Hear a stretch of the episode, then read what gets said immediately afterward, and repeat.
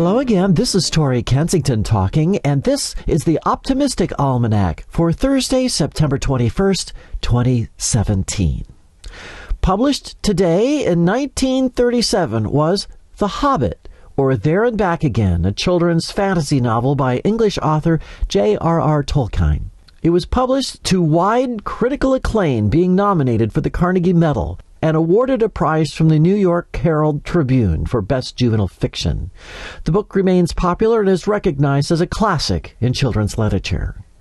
The Hobbit is set in time between, quote, the dawn of fairy and the dominion of men, and follows the quest of the home loving hobbit Bilbo Baggins to win a share of the treasure guarded by Smaug the dragon. Bilbo's journey takes him from light-hearted rural surroundings into more sinister territory. George Allen and Unwin Limited of London published the first edition on today's date in September 1937 with a print run of 1,500 copies, which sold out by December because of enthusiastic reviews. This first printing was illustrated in black and white by Tolkien, who designed the dust jacket as well. Houghton Mifflin of Boston and New York reset the type for an American edition to be released early in 1938, in which four of the illustrations would be color plates. Allen and Unwin decided to incorporate the color illustrations in their second printing, released at the end of 1937. Despite the book's popularity, paper rationing brought on by wartime conditions and not ending until 1949 meant that the Allen and Unwin edition of the book was often unavailable during this period. Subsequent editions in English were published in 1951, 1966, 78, and 95. The novel has been reprinted frequently by many publishers. In addition, The Hobbit has been translated into over 40 languages, on first publication, The Hobbit was met with almost unanimous and universal favorable reviews from publications both in the UK and the US, including The Times, Catholic World, and the New York Post.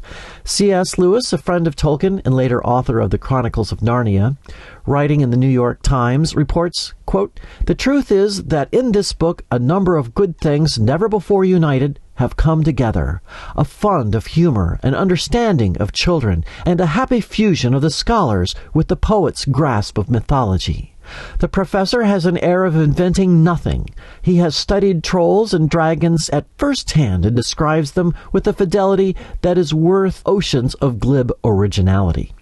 Lewis compares the book to Alice in Wonderland, and both children and adults may find things to enjoy in it, and places it alongside Flatland, Phantastes, and The Wind in the Willows. W. H. Auden, in his review of the sequel of The Fellowship of the Ring, calls The Hobbit, quote, one of the best children's stories of this century. Auden was later to correspond with Tolkien, and they became friends.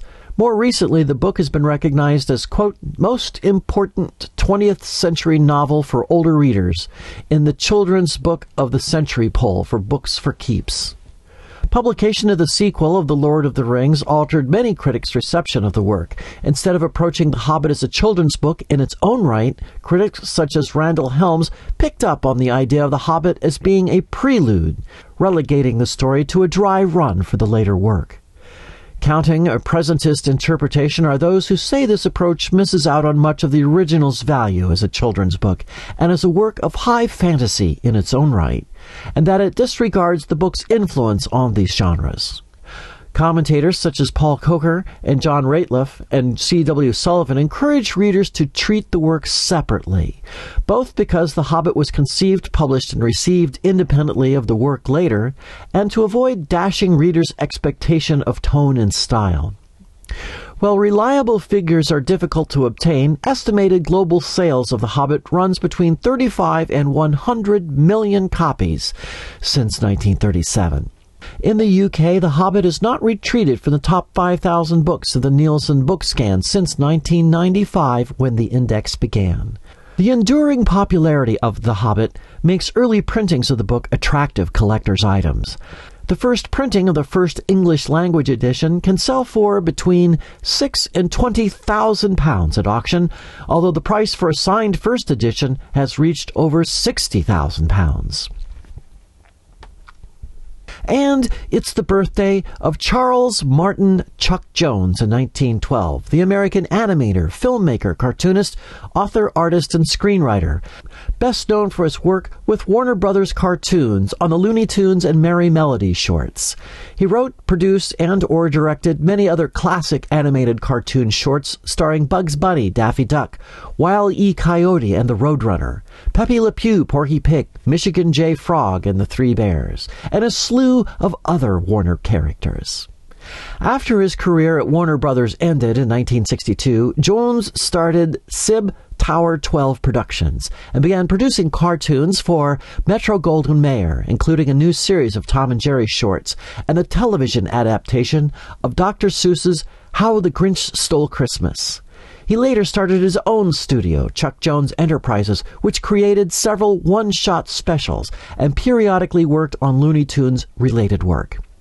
Jones was nominated for an Academy Award eight times and won three times, receiving awards for the cartoons for Sentimental Reasons, So Much for So Little, and The Dot and the Line.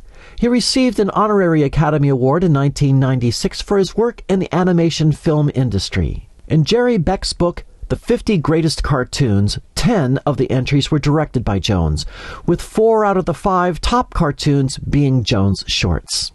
The Special Honorary Academy Award in 1996 by the Board of Governors of the Academy of Motion Picture Arts and Sciences was for, quote, the creation of classic cartoons and cartoon characters whose animated lives have brought joy to our real ones for more than half a century.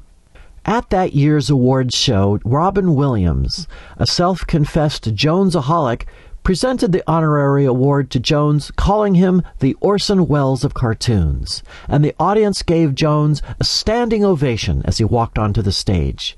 For himself, a flattered Jones wryly remarked in his acceptance speech, quote, well, what can I say in the face of such humiliating evidence? I stand guilty before the world of directing over 300 cartoons in the last 50 or 60 years. Hopefully, this means you've forgiven me.